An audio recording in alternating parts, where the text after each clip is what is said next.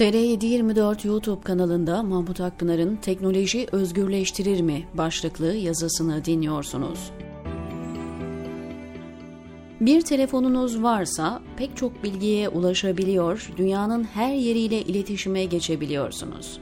Sosyal medya üzerinden kendinizi tüm dünyaya anlatabiliyorsunuz. Kaleme aldığınız yazılar, videolarınız, konuşmalarınız bir tuşla dünyanın öte tarafına ulaşabiliyor. Oluşturduğu bağımlılık bir tarafa bunlar teknolojinin, globalleşmenin getirdiği avantajlar, özgürlükler. Tarihte rejimleri rahatsız eden muhalifler, aydınlar sürgüne tabi tutulur, etkilemesi muhtemel toplum kesimlerinden uzaklaştırılırdı. Sürgünle eş anlamlı kullanılan fizan kelimesi dilimize Osmanlılardan mirastır. Fizan, o dönem ülkenin en uzak köşelerinden Libya'nın güneyinde çölde yer alan bir yerleşimdi ve muhalifler oraya sürülürdü. Fizan'a kadar yolu var. Fizan'a sürseniz yine vazgeçmem gibi ifadeler günümüz Türkçesinde hala kullanılmaktadır. Tarihimizin en tartışmalı isimlerinden olan 2. Abdülhamid'in en öne çıkan özelliklerinden birisi muhalif aydınları, bürokratları sürgün etmesi ve İstanbul'dan uzaklaştırmasıydı. Böylece zararlı gördüğü muhalifleri iktidar merkezinden ve toplumdan uzak tutuyordu. Cumhuriyet döneminde de siyasi sürgünler devam etti. Eskiden insanları sürgün etmek, araya coğrafi mesafeler koymak yeterli oluyordu. Ama artık dünyanın öteki ucunda da yaşasa, ülkesini terk etmek zorunda da kalsa insanlar teknoloji yardımıyla görüşlerini, düşüncelerini kolayca paylaşabiliyor. Aksine ülke sınırları içinde kalan aydınlar, muhalifler ya sansüre maruz kalıyor veya otosansür uyguluyor. Yurt dışında yaşayanlar artık doğru ve sağlıklı haber almanın yegane kaynağı. Bu nedenledir ki Erdoğan sosyal medyayı tamamıyla bitirmeyi ve ülkeyi içe kapatmayı düşünüyor. Son çıkan sansür yasasının öncelikli amaçlarından birisi dışarıdaki muhaliflerin paylaştığı düşüncelerin ülkede yayılmasını engellemek.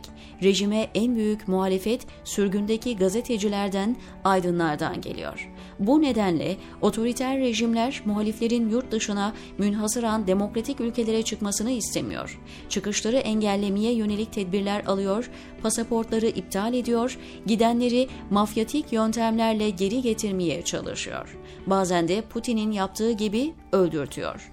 Dün Erdoğan'ın kullandığı kuracağımız kameralar ve yüz tanıma sistemleriyle suçluları sokağa çıkamaz hale getireceğiz ifadesi ilk bakışta ülkeye güvenlik ve huzur getirecek, suçlularla mücadeleyi hedefleyen bir düzenleme gibi görünüyor. Ama öyle değil. Hepimiz biliyoruz ki MHP-AKP ittifakı katilleri, hırsızları, uyuşturucu tacirlerini defalarca hapislerden sokaklara saldı. Eli kalem tutanları, siyasi muhalifleri, aydınları ise sudan sebeplerle hapislere doldurdu. Bugün Türkiye nüfusuna oranla en fazla mahkuma, eğitimli ve siyasi tutukluya sahip ülke. Erdoğan kırıntısı kalan özgürlükleri de bitirip Türkiye'yi Çin haline getirme niyetini açık ediyor. Çin yönetimi teknolojik altyapıyı kullanarak her yere yerleştirdiği yüz tanıma sistemleriyle ileri teknolojik denetim mekanizmalarıyla ülkeyi 1,5 milyarlık hapishane haline getirdi. Uygurlar gibi insan dışılaştırılmış veya suçlu ilan edilmiş kesimler kurulan sofistike ve akıllı sistemler nedeniyle belediye otobüsüne dahi binemiyor. Komünist Parti nüfusun tamamını adım adım izleyebiliyor. Hapishaneye atmaya gerek duymaksızın muhalifleri tecrit edip ademe mahkum edebiliyor. Erdoğan rejimini Putin Rusyasıyla kıyaslıyor, Çin olmadığımız için şükrediyorduk. Ama anlaşılan o ki Erdoğan Türkiye'yi Çin yapmaya kararlı.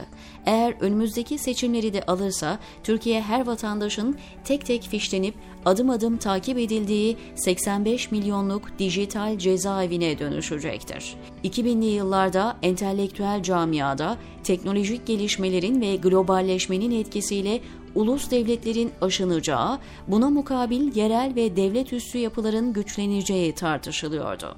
Hatta bu durum lokalleşme ve globalleşme kavramlarını bünyesinde barındıran glokalleşme kavramıyla ifade ediliyordu.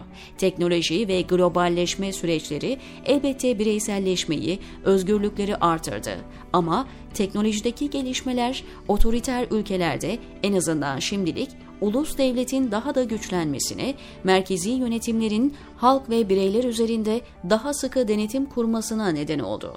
Eskiden Köroğlu'nun dediği gibi ferman padişahınsa dağlar bizimdir diyerek dağlara çekilip özgürce yaşamak mümkündü.